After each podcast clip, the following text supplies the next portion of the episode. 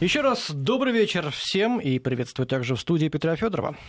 Здравствуйте, здравствуйте, уважаемые э, радиослушатели. Сегодня у меня замечательный день. Надеюсь, Руслан, у вас тоже, потому что в гостях мой старый друг, очень талантливый человек, многогранный, интересный и очень хороший товарищ Алексей Денисов, документалист.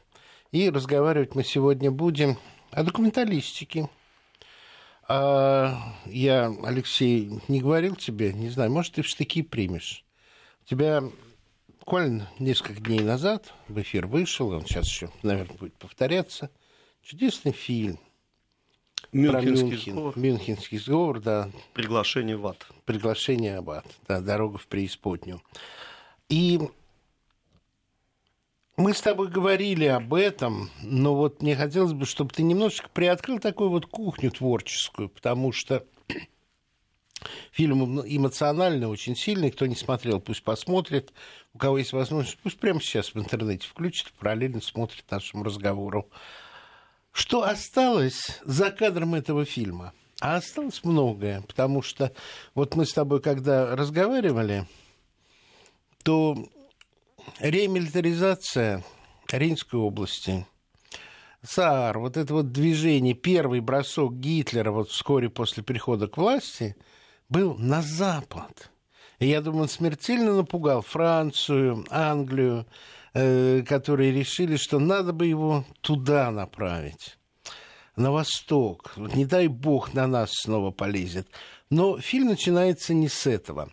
Вот я хотел бы, чтобы мы с тобой начали разговор не про историю, не про историческую часть, а про то, что такое документальный фильм. Это не иллюстрация исторической справки. Более того, это не историческая монография в э, э, том смысле, в каком она существует, когда ее пишут историки потому что э, мне всегда нравился ответ одного из ученых наших крупных, который преподает в Московском университете. Он всегда спрашивает э, студентов, как вы считаете, что легче написать э, историческую монографию на тысячу страниц о об Иване Третьем или о возвышении Москвы, а, или десятистраничную или пятистраничную книжечку для детей 4-5 класса на эту же тему. Ну, второй сложнее, я знаю твердо.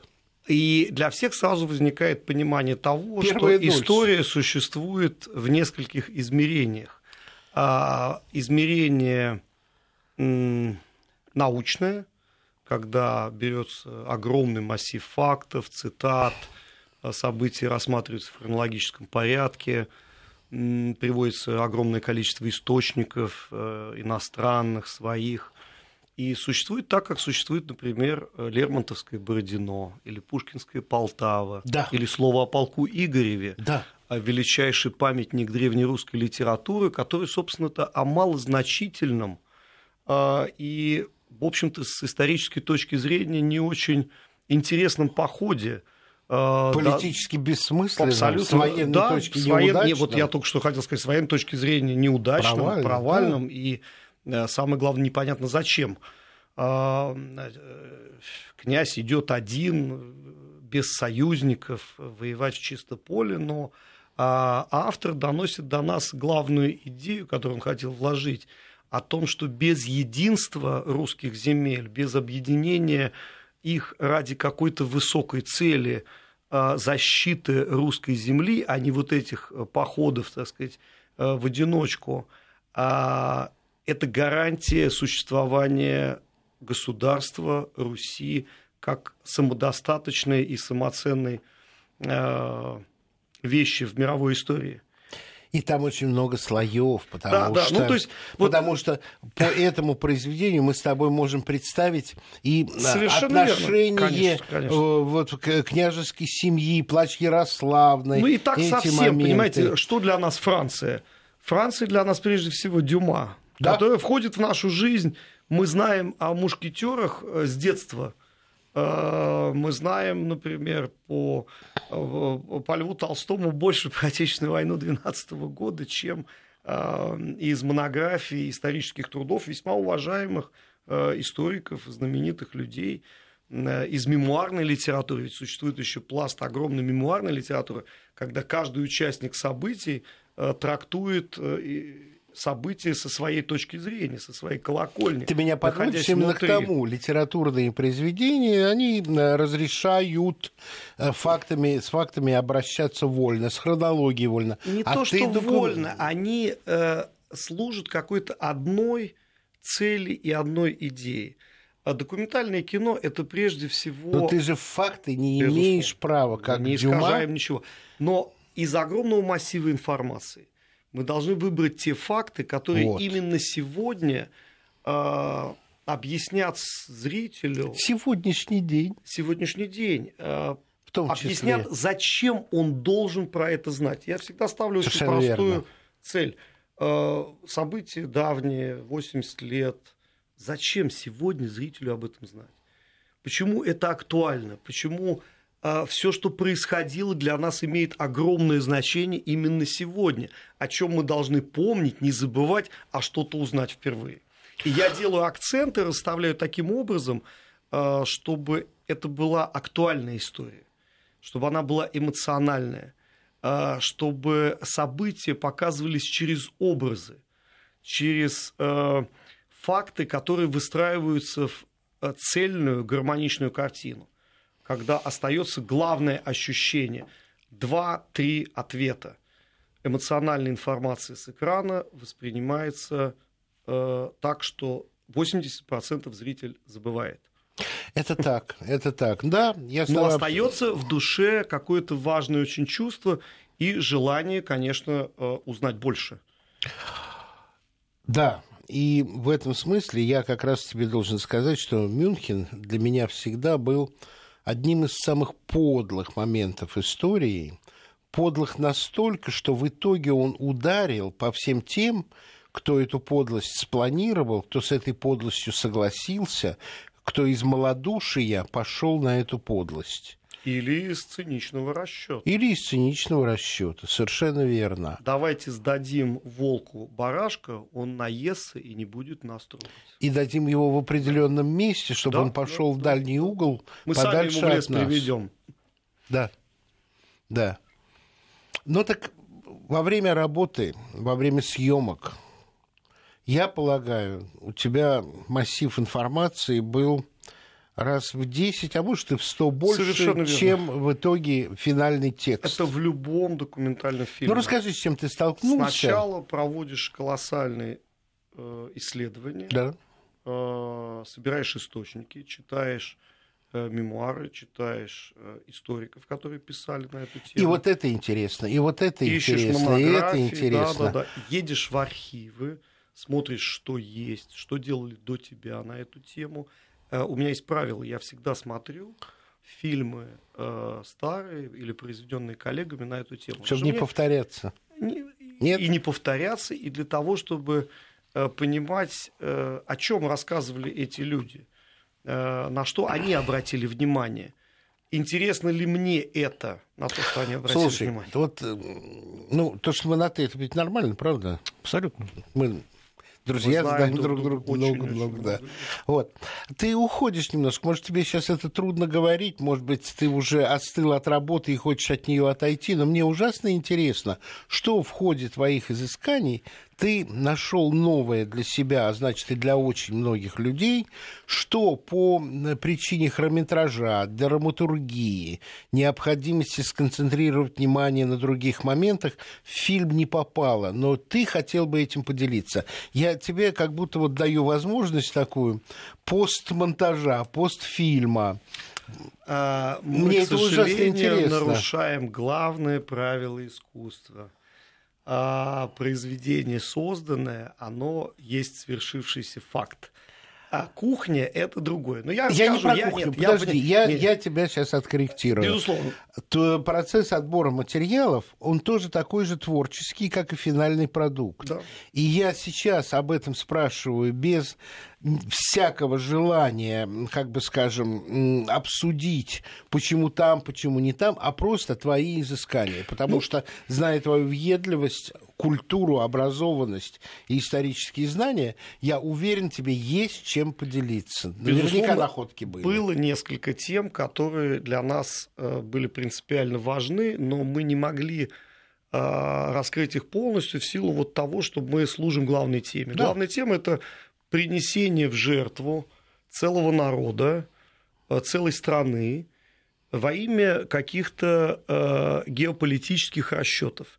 То есть э, две великие страны того времени, две державы, Великобритания и Франция, абсолютно цинично э, обсуждая это между собой, детализируя все вот до мельчайших подробностей, придают, как сказал президент Бенеш, э, чехословацкий президент, э, подло придают а, независимую страну, созданную при их участии Всего по итогам 20 лет Первой назад. мировой войны, являющихся гарантами ее границ, ее статуса, ее национальной независимости. По договорам. По договору. У французов существует договор о взаимопомощи, а, о прямой военной помощи в случае угрозы, Чехослов... угрозы Чехословакии со стороны третьего государства.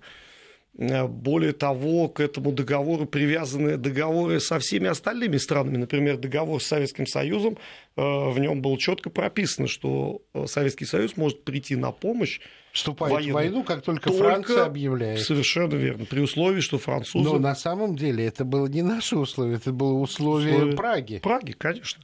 А они э, наивно полагали, что э, за них кто-то будет чем-то жертвовать. Пожертвовали на самом деле ими. И вот ради этой темы приходилось отсекать то лишнее, ну, например, совершенно уникальную, потрясающую роль польского государства, которое, как мы знаем, сегодня является одним из главных обвинителей э, Советского Союза в том, что вот согласно пакту Молотова-Риббентропа э, и неким секретным договоренностям между Советским Союзом и нацистской Германии Польша была принесена в жертву э, вот, так сказать, агрессору. И агрессора было два. При этом... Ну, сразу точки нады, Советский Союз установил линию Кирзона. Линию Кирзона. Ну, э, это вот дальше... Сейчас я как раз буду да, говорить о том, что это абсолютный миф, э, который построен э, прежде всего на лжи и умолчании о роли Польши в послевоенной, после Первой мировой войны э, европейской истории. То есть, где Польша предпринимала отчаяние, ну, не Польша, конечно, а польское руководство того времени, ну, начиная с Пилсудского. Польша Пилсудского. Польша, Польша Пилсудского предпринимала отчаянные усилия, э, чтобы объединиться в потенциальном походе на восток с гитлеровской Германией. И первая страна, заключившая пакт а не нападение из гитлеровской да, Пилсудский Германии. уже не жил, но его так и да. назвали, пакт Пилсудского, пакт Пилсудского Гитлера. Да, Гитлера. И э, когда министр иностранных дел Польши Юзеф Бек в разговоре с Риббентропом, и это все зафиксировано в документах, говорил, что интересы Польши лежат э, в присоединении советской Украины к польскому государству – и э, выход в Черное море является принципиальным условием для участия поляков в совместном походе с немцами на Москву, это ведь все открыто обсуждалось. И э, наивность вот это и желание оторвать опять кусок э, пожирнее и опасная иллюзия о том, что в лице Гитлера и гитлеровской Германии они нашли надежного союзника, э, это как раз вот и подвело э, польское руководство, которое для немцев тоже был такой же разменной картой. Абсолютно. И мы прекрасно знаем, как Гитлер относился к полякам, считая их не также неполноценным славянским народом. Но немцы поддерживали эту иллюзию очень успешно. Пока им это было Пока выгодно. это было выгодно. Потому Точно что, так же, как я французы понимаю, и, да. и Британия поддерживали иллюзию у чехов до определенного момента, что они будут защищены, им кто-то что-то да. гарантирует. Да. Но когда Чемберлен с Деладье, французский э, открыто стали обсуждать, а потом предъявили это чехам, э, Чемберлен сказал, что нужно не считаться с договором, который заключен, потому что э, мы, нарушив этот договор и принеся в жертву с какой стати мы будем рыть окопы, как он говорил, да. Э, из-за какой-то малоизвестной да, нации, малоизвестной на нации. Европы. Самое смешное, что его выражения о малоизвестной нации практически в точности совпадали с выражениями, которые использовал в своих выступлениях Геринг, называя Чехов да. маленькой, э, незначительной и подлой нации, понимаете? То есть удивительное совпадение. Я просто хочу сказать, что Польша на каком-то этапе Гитлеру была очень выгодна, да, да. потому что когда э, Бениш метался по Праге и от французского посольства в советское, то э, вот э, Александровского посла Советского Союза того времени есть воспоминания о том, как Бенеш пришел и сказал, что все, я поговорил с военными, спросил, сколько мы можем сопротивляться, а военные, с, сославшись на данные разведки, сказали, что немцы не пойдут через Судеты. Польша обещала их пропустить, в сторону Тешинского края, где мы абсолютно беззащитны. Ну, и знаете, мы... об этом сказал Черчилль, что Польша выступила в истории с Чехословакией как гиена, которая приняла участие в уничтожении чехословацкого государства. Но э, мы столкнулись с поразительным фактом, который мы сочли более важным донести до зрителя. Мы нашли хронику в архиве, которая была запрещена к показу в Советском Союзе. В Советском Союзе.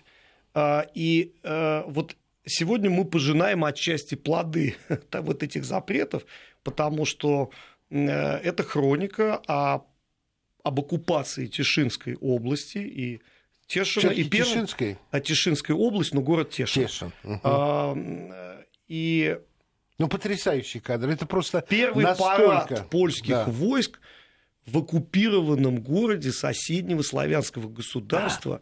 Да. А, естественно, в Советском Союзе Польша была встроена в Варшавский договор. Союзник по Варшавскому договору. Из договора-то был Варшавский. Да, договор тоже был Варшавский. Да, Польша жертва нацизма. Да. Страна, потерявшая огромное количество людей. Это верно, это правда. И это абсолютно никак не сочеталось. Ну вот, понимаешь, с... страшно было раздражать, страшно было Конечно. показывать, что Братьев по соцлагерю нельзя было. По соцлагерю... Слушайте, я учился в Венгрии, изучал венгерский язык, писал диплом в Будапеште, я сталкивался с той же самой проблемой.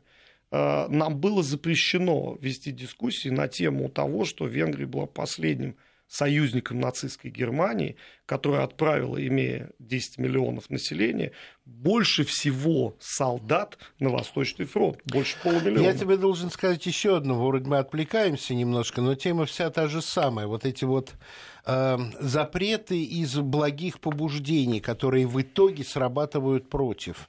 А, вот, не знаю, нас в Воронеже, если слушают, пусть воронежцы услышат. Это одна из причин, почему Воронежская битва вообще-то вот так плохо освещена.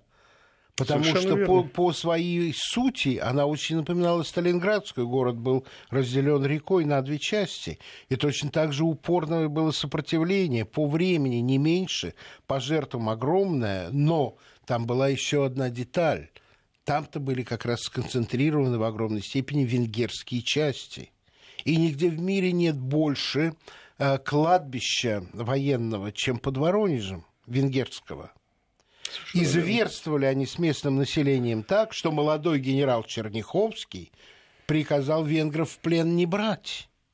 А те, которые в итоге попали в плен – и были отпущены через 10 ну, вот, лет, у нас... в 1956 году во время венгерского восстания да, да, стали основной ударной силой. Ну вот у нас в фильм не вошла хроника, которую мы нашли параллельно с э, польской, о том, как венгры вводят войска. Ну, они же тоже откусили Конечно, от они откусили кусок. приличный кусок, и есть парад такой же точно венгерских войск, но просто вот фильм, он не резиновый, он 44 минуты или 52, он вмещает строго определенный Это объем строгой информации. Говоришь, потому что да. я слышал от многих своих друзей, от профессионалов, от историков, всего, что это очень гармоничная, очень сбитая, очень точная работа. Все должно работать на главную цель. Как Главной ш... целью было да. показать, что э, вот эта подлость, э, которую проявили Великобритании и Франции в то время, отдельный вопрос о том, как они Коллеги, игнорировали все советские мы сейчас предложения. должны сделать небольшую паузу. А, да, конечно. Да. Вы тоже вступаете в беседу после вернемся. новостей. Пристрастием, с пристрастием субъектив сегодня, потому что,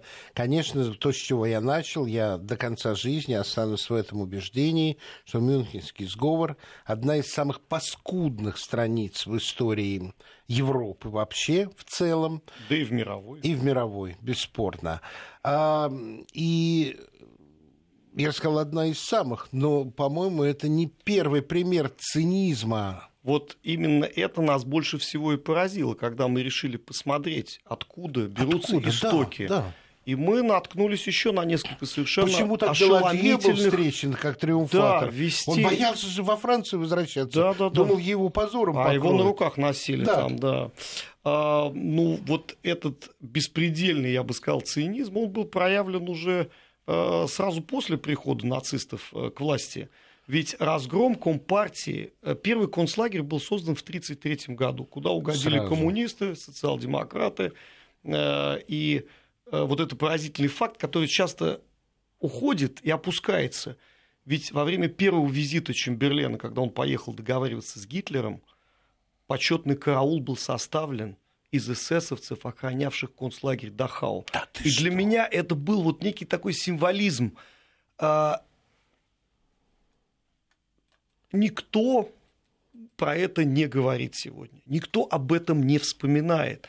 Извините, а, в 1935 году в нацистском рейхе принимаются законы о защите германской крови – в которых есть статьи, объявляющие евреев людьми второго сорта а? и угрожающих каторжными работами евреям, вступившим в брак с носителями чистой германской крови. После этого происходят Олимпийские игры – несмотря на протесты левых и еврейских организаций, что их надо перенести в Барселону, что в нацистской Германии осуществляется расовый геноцид в отношении э, не только цыган, инвалидов, э, э, но и евреев. И вдруг международные организации, олимпийские комитеты, которые приезжают с проверкой этой информации, ничего в Берлин не ничего не видят. И это... говорят, все хорошо. Алеш, очень коротко. Это как сегодня, как когда сегодня. геноцид русского Более языка того, не когда идут никем. Олимпийские игры, рядом создан в Берлине, в самом Берлине создан конц, э, ну, типа концлагеря Марцан, где помещают всех, изолируют цыган э, Берлина и содержат как заключенных – и рядом достраивается концлагерь Заксенхаузен, куда уже помещают а, оппозиционных журналистов, а, противников нацистского режима, коммунистов, евреев и так и далее. И никто не видит. И никто опять ничего не видит. Вот этот э, э поразительный цинизм, когда надежда направить слепота. удар Гитлера на восток перевешивал все остальное – и, собственно, в этом была главная цель, потому что в 1937 году он открыто уже выступил и сказал, что интересы германского рейха состоят в расширении немецкого жизненного пространства на восток. На восток. И все за это уцепились. И э, они мечтали направить его туда, и поэтому закрывали глаза и на российские законы, и на уничтожение инвалидов, и на дискриминацию цыган, и совершенно беспредельные вещи в отношении евреев. И э, никто ведь не защищал немецких социал-демократов, которые уже сидели несколько лет в концлагере да, Дахау. Да. Оттуда охрана встречала Чемберлена, и э, он Ничего. на приветствие офицеров Хай Гитлер дружески кивал головой. Сегодня это все изъято из э, общественного пространства, и об этом никто не вспоминает. Ну, зато ты в фильме так полно дал и правильно сделал ну, мы связи, все воедино. связи королевской семьи с нацистами. Ну, совершенно верно. Есть поразительный факт совершенно. все таки э, а, нынешний супруг а, британской королевы. Принц-консорт, да? Да. Филипп. Его три сестры были замужем за членами нацистской партии. Один из них служил в СС. И только недавно относительно в британской прессе появились публикации о скандальных э, вот этих жестах и э, членов британской да. королевской семьи и вообще о том, что э, король Эдуард VIII, который правил как раз в 1936 году, когда и прошли, британская да. команда приняла с американской и с французской участие в Берлинской Олимпиаде, он состоял просто в дружеских отношениях с Гитлером и руководителем Третьего Рейха, приятельских обнаружена только маленькая часть его переписки, которая произвела эффект разорвавшейся бомбы, и, как обычно, на Западе была тут же исключена из общественного дискурса.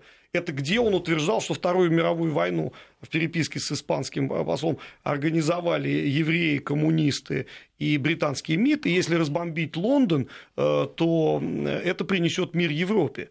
А, но мы что еще писалось и говорилось, мы не знаем, потому что э, в конце войны британская да контрразведка вывезла, вывезла из Германии всю переписку, всю документацию, и сегодня это находится в британских архивах за семью печатями. Засекречено надолго-надолго. Ну, видишь, что ты хочешь? Ведь на самом деле э, нынешняя династия Винздора Винздорами стала только в Первую мировую войну. Это же Ганноверская династия, немцы. Немецкая.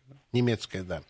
А, и, собственно, ну, многие считают, что в Дюнкерке позже уже, когда Франция получила за свое предательство а, моментальным разгромом, а, Гитлер остановил войска и дал 300 тысячам э, англичан спокойно уйти, эвакуироваться. эвакуироваться да, да. Я бы вот к теме хотел еще обратиться. У тебя фильм начинается потрясающими кадрами памятник детям Лидицы. Лидицы – это деревня, которая была уничтожена, сожжена э, за то, что там нашли приют до покушения на Гауляйтера Чехии, Гауляйтера или губернатора, точнее, Богемии и Моравии, потому что да. Чехии уже не стало. Уже Чехии да, не было. Да. А, и... Покушение было организовано Покушение-то организовано было англичанами. Да. И э, по моим данным, чешскому правительству в изгнании было сказано, что-то у вас очень мирно, спокойно. Эм, спортивные соревнования между чехами и немцами. В Карловых Варах и Марианских лазнях лечатся эм, немецкие офицеры. Все немецкие заводы, все чешские все заводы чешские работают заводы на работают вермахт. на полную мощность на вермахт. Треть вооружения вермахта производится на чешских заводах. И, э, в общем-то, это вот э, благостное сосуществование нам кажется неприемлемым. Поэтому наша команда снутрировали двух э, этнических чехов, они служащие британской армии, и они осуществляют покушение на Гейдриха. Казалось бы, мы с тобой прекрасно понимаем, что покушения на немецких бонс осуществляли наши партизаны. Наш легендарный Николай Кузнецов этим занимался, и многие-многие другие. Но это было и... в рамках стратегии и огромного количества других Прости действий. ради бога, это было на нашей территории. На нашей территории. Это были враги, которые ага. к нам пришли. А тут ради того, чтобы между чехами и немцами, оккупантами, да, оккупантами, возникли трения, ненависть и какие-то репрессии, Англия организует покушение на Гейдриха. Опять же, не считаясь вообще ни с, с чем. С последствиями. Я почему об этом так хорошо знаю, потому что я собирал чешские марки, и вот в 1945 году было выпущено э, две серии. Одна была московская серия, там был доктор Масарик, организатор чешского государства, создатель в 18 году Бенеш, а э, лондонский тиск, как по-чешски говорится, а лондонская серия, это были чехи и словаки, которые служили в британских войсках. И вот рядом стояли как раз эти два а, парня, которые убили Гейдриха, из-за чего произошла вот эта трагедия с Лидице. Я не приму возражения тех, кто мне скажет, нет-нет, э, на охота наших партизан на немецких офицерах в Бонце это то же самое. Нет, не то же самое. Конечно нет. А, прежде чем вы ответите, буквально несколько секунд мы сейчас простимся с некоторыми нашими регионами, а через 2-3 э, секунды вернемся и продолжим эту увлекательную беседу. Вести ФМ. Что мы и делаем, продолжаем. Но правдой является и то, о чем, э, собственно говоря, чешскому правительству в изгнании говорили британские чины. Чехи производили оружие для нацистской Германии. Совершенно верно. И здесь вот тот же момент, вот почему мы начали фильм с Лидицы. Простые люди, по которым едет колесо истории, являются главными жертвами и теми людьми, которые оплачивают счета циничных и бессовестных политиков. В красивых костюмах дяди собираются высокопоставленные в Мюнхене, подписывают договора, и потом э, предпринимаются действия, которые приводят к чудовищным Э, к чудовищному варварству, к чудовищным трагедиям, такие как Лидицы, потому что э, ведь все было прекрасно известно, и уже по опыту войны в России, о том, что э, политика германских оккупационных властей всегда строится на устрашении мирного населения. Да в ответ на любое сопротивление, малейший признак сопротивления. Расстрел заложников, расстрел заложников по числу, чем погибшие да, Но офицеры. Слидицы это вообще, вот почему она стала как и Хатынь, как Арадур, э, символом вот этого безумия, потому что это совершенно мирное э, да. село, шахтерский поселок, где были расстреляны вот просто выведены из домов, расстреляны все, все мужчины, да. включая мальчиков До 15 лет, старше 15 лет. Ага дети были отняты у матерей, отправлены и умерщвлены зверским способом в концлагере под Хельмна, женщины были отправлены э, в концлагерь Равенсбург. И там есть еще один поразительный младенцы факт. были германизированы. Были младенцы, несколько, грудничков. А, просто мы опустили этот факт, потому что он уже ничего не мог добавить к этой картине, а, которых немцы отдали в немецкие детские дома для германизации. Для германизации. Вот то, что они планировали сделать со всем да. чешским народом после войны. Германизировать. А само государство чехов ликвидировать, превратив его в провинцию Третьего Рейха. И э, тоже поразительный совершенно факт, ведь были уничтожены не только дома. Был приказ сравнять все с землей, сжечь, разрушить. Специальная команда занималась взрывами. Просто сравнять. Сравнять, да, там даже не всего куски фундаментов остались, вот сейчас, которые торчат там от двух домов. Все было стерто с лица земли и выкопано. Было уничтожено даже кладбище, выкопаны могилы или заравняли землей, разбиты все памятники. И есть поразительные совершенно фотографии, которые тоже мы не успели включить в фильм, а то, как специальная команда немецкая – Э, вывозит, дробит вот эти Щебень. могильные э, плиты. Плиты. И для строительства, использования при строительстве дорог там. Для бетон, бетон для, да, да, то есть, это, это совершенно фантастическая вот степень жестокости, варварства, людоедства, если хотите, проявленная одним из европейских народов, считавшихся образцом культуры Э, чистоплотности там и так далее. То есть мы опять выходим на вот эти философские обобщения, которые для документалиста важнее иногда э, суммы исторических фактов. Э, культура и цивилизация не спасает от варварства, если цинизм и подлость торжествуют в обществе. Но есть еще одно, пусть э, это тоже странно звучит, но тем не менее, года не прошло, как на Польшу Гитлер напал. Да, да, да, да, да, буквально сразу, ну, после раздела Чехословакии, через полгода уже происходит оккупация захват Чехии, полностью Чехии. полный захват в руках Гитлера оказывается после аншлюса Австрии и оккупации Чехии 80% всей промышленной мощи а бывшей Австро-Венгерской империи. Да. Это позволило очень быстро, кстати, именно это позволило очень быстро нарастить вот тот военный потенциал, с которым Гитлер пришел уже к нам. Ну, на чешских танках он к нам тоже въезжал. Слушайте, из 21 дивизии э, танковой в 1941 году, в июне, которые стояли на нашей границе, пять были вооружены танками чехословацкого Каждый четвертый, Каждый четвертый танк, танк. Это танки Более отобраны того, от чешской армии. Это не вновь сделано. Да, да, да. А мы помним поразительный факт. Всего лишь ну, очень короткое время до этого, в 1938 году, когда происходит Аншлюс Австрии, ни один немецкий легкий танк не доезжает не до Вены. До Вены Они все застряли по дороге, сломались. Это привело Гитлера в бешенство, как известно, но он не подал виду.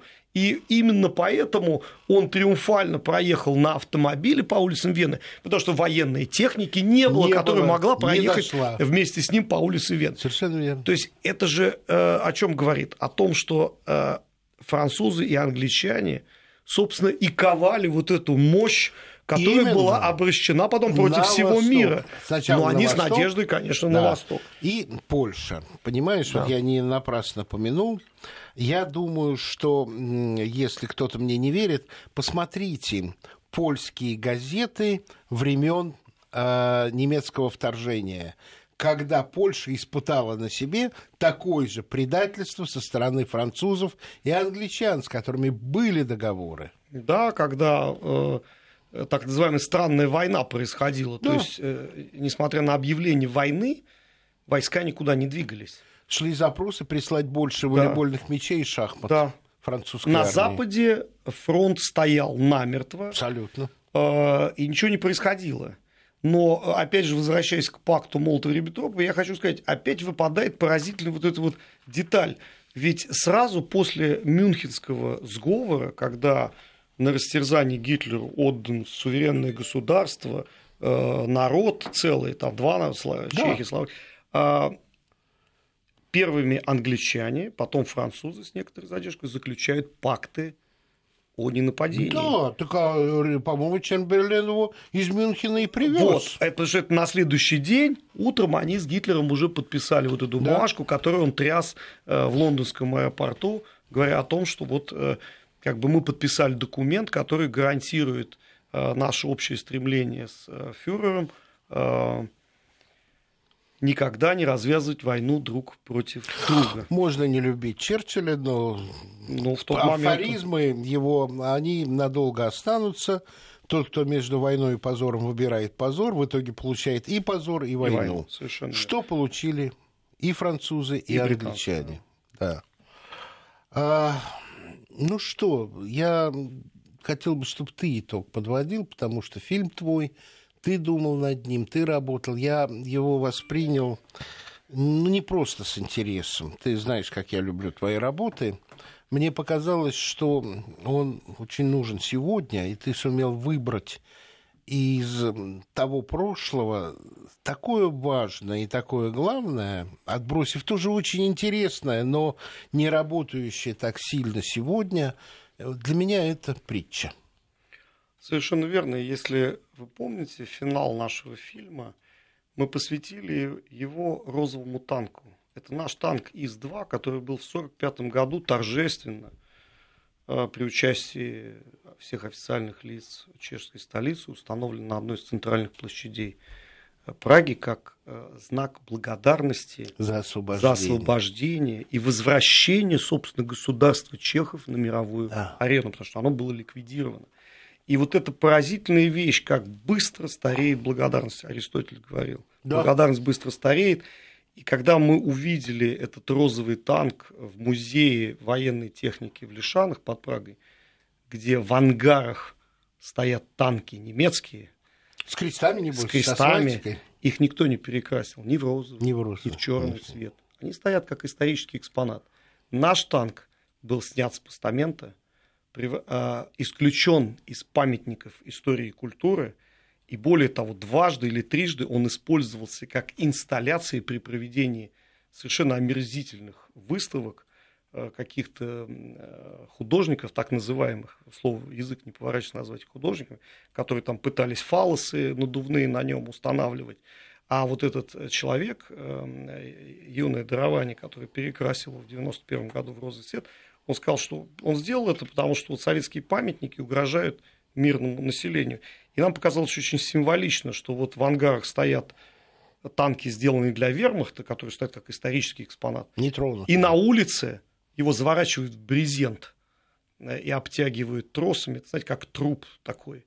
Стоит перекрашенный в розовый цвет наш танк, который был символом э, 140 тысяч советских солдат, погибших при освобождении. Ну, я не про всех чехов говорю, а про инициаторов нет, этих Нет, мы акций. говорим про политическое да, решение. Но я все-таки должен сказать, эти паскуды смеют воевать только с монументами танков. Да, совершенно верно. И с мертвыми русскими как солдатами. Как мы помним, 40, солдатами. почти 40 прекрасно вооруженных чешских дивизий, э, имевших великолепные укрепления на границе с Германией, Три ряда. Не вышли. Мощно.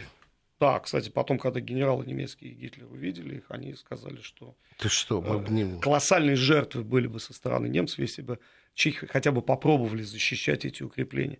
Они не сдвинулись с места, получив приказ о капитуляции от своего же правительства. И не нашлось ни одного полка или дивизии или военной части, которая бы вышла и встретила агрессора так, как это делают военные люди, которые не забывают о чести и достоинстве. Это так. Огнем и мечом. Это так. Ну что? Нас просят многие повторить название фильма. Мюнхенский сговор. Приглашение в ад. Он выложен на сайте документальных фильмов телеканала «Россия», где вы можете посмотреть.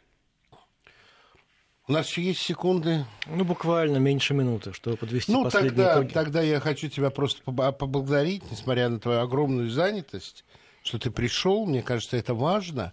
Пусть люди услышат еще раз Пусть те, кто не видели, а фильм переведен, кстати говоря, на, на английский. А, фильм пока Он не переведен, но есть информация, но есть такие. А, что Его уже закупают уже. Уже mm закупают, и два посольства Российской Федерации э, за границей уже официально обратились с тем, чтобы использовать этот фильм для показа при встречах с политиками, дипломатами, журналистами и общественностью э, этих стран.